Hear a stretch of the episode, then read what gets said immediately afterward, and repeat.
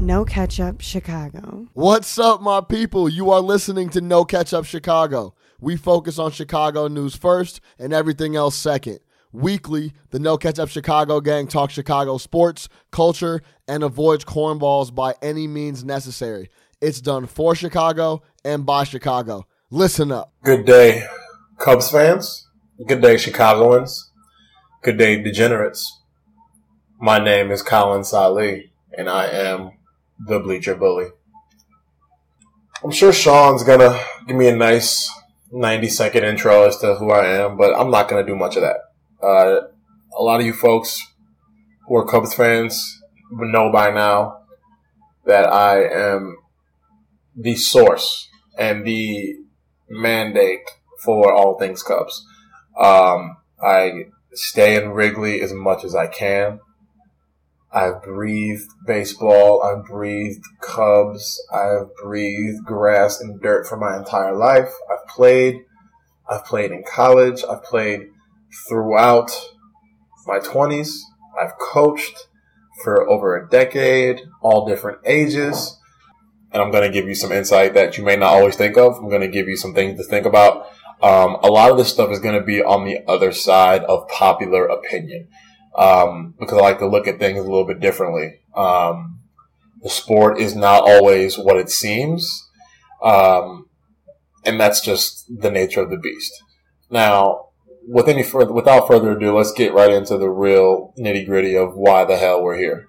Uh, the All Star break is over. The Cubs are playing today at Wrigley in St. Louis. The lowly shitbirds of St. Louis are coming to town fresh off of firing their manager, and they want to try to deal with the boys, the best slugging and the most efficient hitting team in the National League, the Chicago Cubs. Now the All Star game's over. Uh, we were all we all saw it. Uh, we saw Javi take Chris Sale um, hard up the middle to center field off a 99 mile per hour pitch to start the game. That's ho hum. That's ho hum for us. We we know what Javi has. Um, I've said it for years that Javier has MVP type tools, and he's just starting to really scratch the surface. So it's no surprise to me. Anything he ever does, he's the most elastic player I've ever seen. Um, the way he moves, the way his, his arms and, and legs, you know, work hand in hand, the rhythm in which his body gets himself into position is, it's just high level stuff. Uh, we saw what Wilson did against, uh, Blake Snell and mind you, mind you, before I get off of too too much of a tangent, Blake Snell and Chris Sale. These are two of the most intimidating left-handed arms, not just in the American League, in the entire league. There are very few humans in the world, humans in the world, who can do and execute and throw baseballs the way these two men do. They have the top two ERAs in the American League. It's a reason they're all star pitchers. We don't care about that. We don't care about all stars. Our young boys, our young 25 year olds, they don't care. They will take your 98 and they will blast that shit over the wall. And we saw that. We saw that, of course, from young Wilson Contreras in his first All Star game. On the first pitch he sees. No one wants to see the Cubs. And the All Star game was just a antithesis of what's to come. And it's an antithesis of a first half for these two young players that marks their legitimacy for real. Javi and Wilson are two of the most athletically gifted baseball players you'll ever see. And we have them both. They're both hovering around that 290 range. They are both driving the ball the other way. Hard. Javier is leading the National League in RBIs. Do you want to know who the last player is to lead the league in RBIs under the age of 25? Willie Mays. Willie Bleepin Mays. So that speaks to what he's about. The strikeout rate was at 43% coming into the 2016 season. That's two years, FYI. Two years ago. The kid was striking out at the highest rate possible. No, not anymore. Strikeout rate, 25%. Almost cut in half. Wilson, don't get me going about his defense. You see it every single day. You see it every single day. So these kids are seriously just ready to flourish. Javier has 17 stolen bases on the season. 17. He hasn't been caught. He hasn't been caught. He's 17 for 17. Somebody, somebody out there listening to this, check that for me, please. Check that. Cause I'm pretty damn sure I'm right. I don't have any screens in front of me. I have a couple notes right here, but those for damn sure ain't in it. Base running notes aren't my forte. I just know how many bases Javi has swiped and how many times he's been caught. Never. Oh yeah, I forgot we had another All Star. Sorry, the Cubs are just completely dialed right now. Jon Lester returning to form, producing just quality start after quality start, leading the league in wins. 12 and 2 with a very sturdy and very, very, very, very beautiful 2.58 ERA. 2.58. That's fourth in the big leagues. It's fourth in the National League. And we need it right now. We need it right now. Because our ace, Yu Darvish, he hasn't been there. Or excuse me, not our ace, but our big time acquisition, fake ace, Yu Darvish. He hasn't been there. He's been hurt. He's been awful. He's been throwing balls. He's been walking guys. And he hasn't been there for, hell, eight weeks now with a bad tricep. Our other big time acquisition, Tyler Chatwood. Not sure where he was. Not sure. Not sure if he can even pitch in our starting rotation. I'm not sure. Tyler's kind of dead to me at this point, to be honest. He's dead at this point. However, we have guys like Mike Montgomery, Kyle Hendricks, Luke Farrell, Jose Quintana, all formidable pitchers who can get the job done and who have gotten the job done. Our team ERA is 3.8. Our team FIP is 4.6. And for you boys who don't understand what FIP is, let me give you a quick breakdown fielding independent pitching. This has gotten us through some tough, tough, tough offensive woes in the first half. We have collectively been in the top five of every pitching category for this entire first half as a team. As a team, you can find the top stats, opponent's average, walk rates, swing and miss rates, FIP, home runs allowed, innings pitched, runs per nine innings, left on base percentage. All of these, we are all over the top 5% of those charts.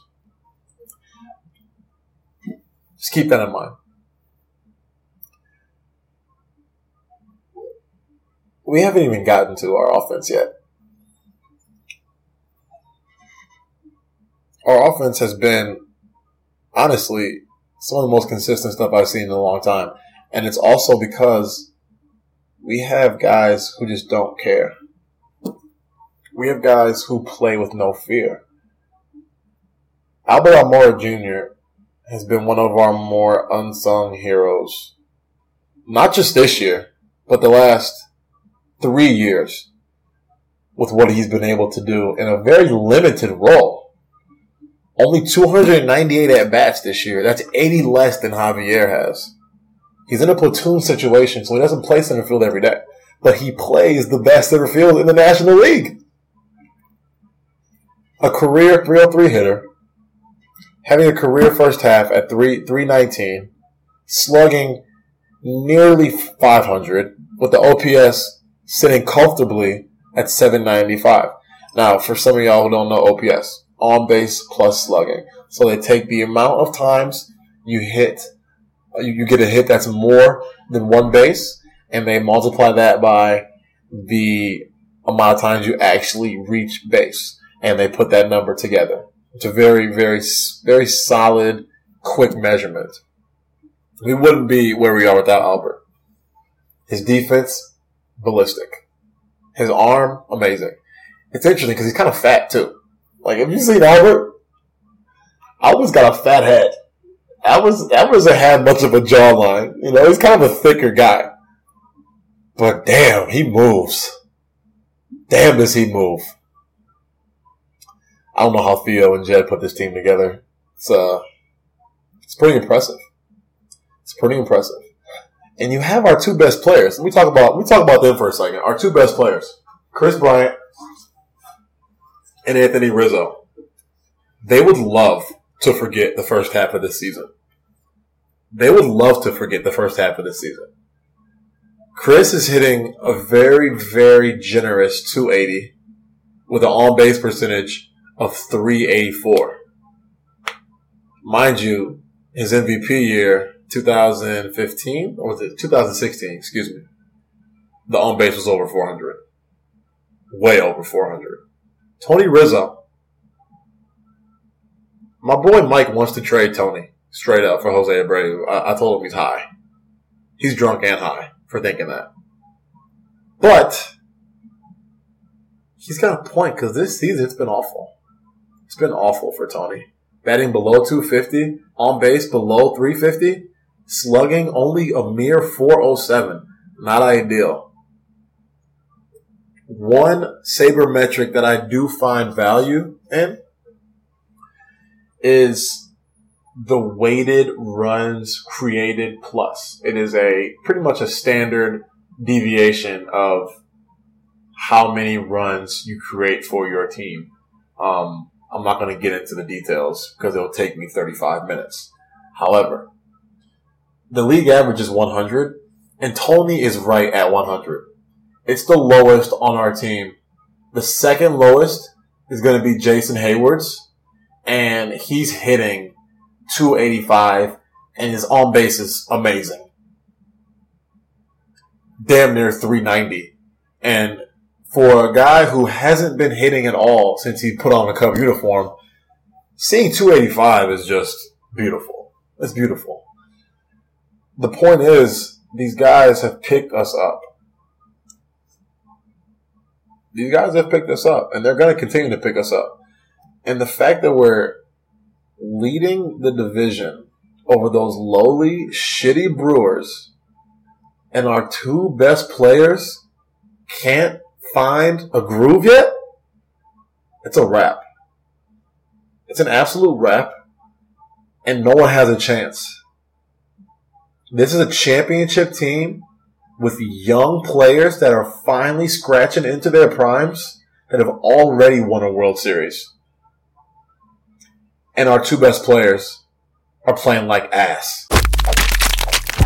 No catch up, Chicago. Now, as the second half begins, there are some things that we need to discuss. Uh, the Cardinals will be here for a four game set starting today. And I, I'm not sure what to expect from them. They are fresh off the uh, firing of their manager, who needed to be fired a long time ago because he's a clown, like Matheny. Um, I was telling somebody the other day, I was actually telling my boy Nolan um, out in out in Denver, who's a huge Rockies guy, that you can only have a couple ridiculously sickly competitive psychos who are former catchers manage teams. Not everybody can do it. We have one of them. Joe Maddon was a former catcher. Longtime coach, but definitely is a sicko at heart, but has a different approach. A different approach. Understands men, understands personalities. Matheny never did that down in St. Louis, and uh, he's paid the price, and he's done. We're going into this this lovely, awesome break or series, I should say. Excuse me, it's getting a little bit late. We're going into this break fully loaded. We got Carl Carl Edwards Jr. back off the DL. Albert Almora was on the DL for a quick second with a little flare up in the lower half. We got Lester, Hendricks, Montgomery. The whole squad is loaded. And we're not going to back down. We're not going to back down. The Cardinals are going to be feeling rejuvenated. They are. They really are. And as we get into this back half of the season, we sit a comfortable seven and a half games in front of them. But I still don't want to take them lightly. This stuff never ever works out. You have to take these things seriously. You have to you have to take what they what they present. You can't you can't call the Cardinals a rollover. No matter how many games you are ahead, these are the Cardinals. They're going to give you their best shot. Marcell Ozuna is starting to swing the bat a little bit better. Their big time acquisition. Uh, the day after they fired Matt Matheny last week, our old hometown boy Dexter Fowler was able to hit a home run. He's hitting 190 this year. Who knows? Maybe he gets hot. He's comfortable at Wrigley. He gets comfy at Wrigley. I don't want Dexter to get comfy. I don't want that. We need to come out and really step on their throats. Our bullpen has been awesome. They're going to stay locked. Brandon, uh, Justin Wilson starting to really throw fastballs with command. Um, hopefully, Morrow can stay healthy and keep producing those saves. Uh, our long guys have been solid. Cishek, really solid from the right hand side. Duensing, not too shabby either. They're gonna have to get some big outs this weekend. Period. They're gonna have to get big outs because the Cardinals are not gonna play with us. They want to win. They're mad. And we're to have to expect their best punch. There will be nothing that will make me happier in this world than to see Cardinals bleed everywhere this weekend. I don't want to take three out of four. I want to take their hearts out. I do. Sorry. I don't want them to survive this weekend if we go in here and sweep the Cardinals, which we have a damn decent shot of doing, Hendricks starting things off tomorrow, or today, I should say, excuse me, he's going to be ready. Coming off two very, very good starts. His best start to the season after a brutal first half. His best start to the season. He's going to come in looking to lock these boys down. And if we take three or four, we're going to separate on a double digit scale from the Cardinals. We're going to separate double digits. We are. And I want it. I want to be up 10 games. I want to knock them completely out of the race. I do. We're going to be back. We're going to be back, folks. I'll be back every week. You're not going to you're not going to get away from me now. The Bleacher Bully is here to stay. Cubs forever.